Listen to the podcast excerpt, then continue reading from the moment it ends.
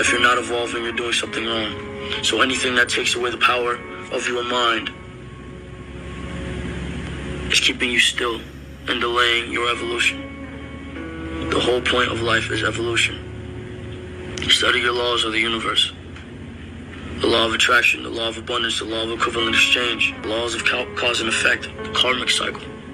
Study your laws. Dwell into your mind, meditate. Understand that you can alter your realms by your train of thought.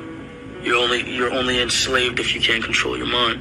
So while you can and while you don't have the whole world against you, or you don't have a lot of worries, worry on freeing your mind from this realm. When you can free your mind from this realm, everything is but a thought.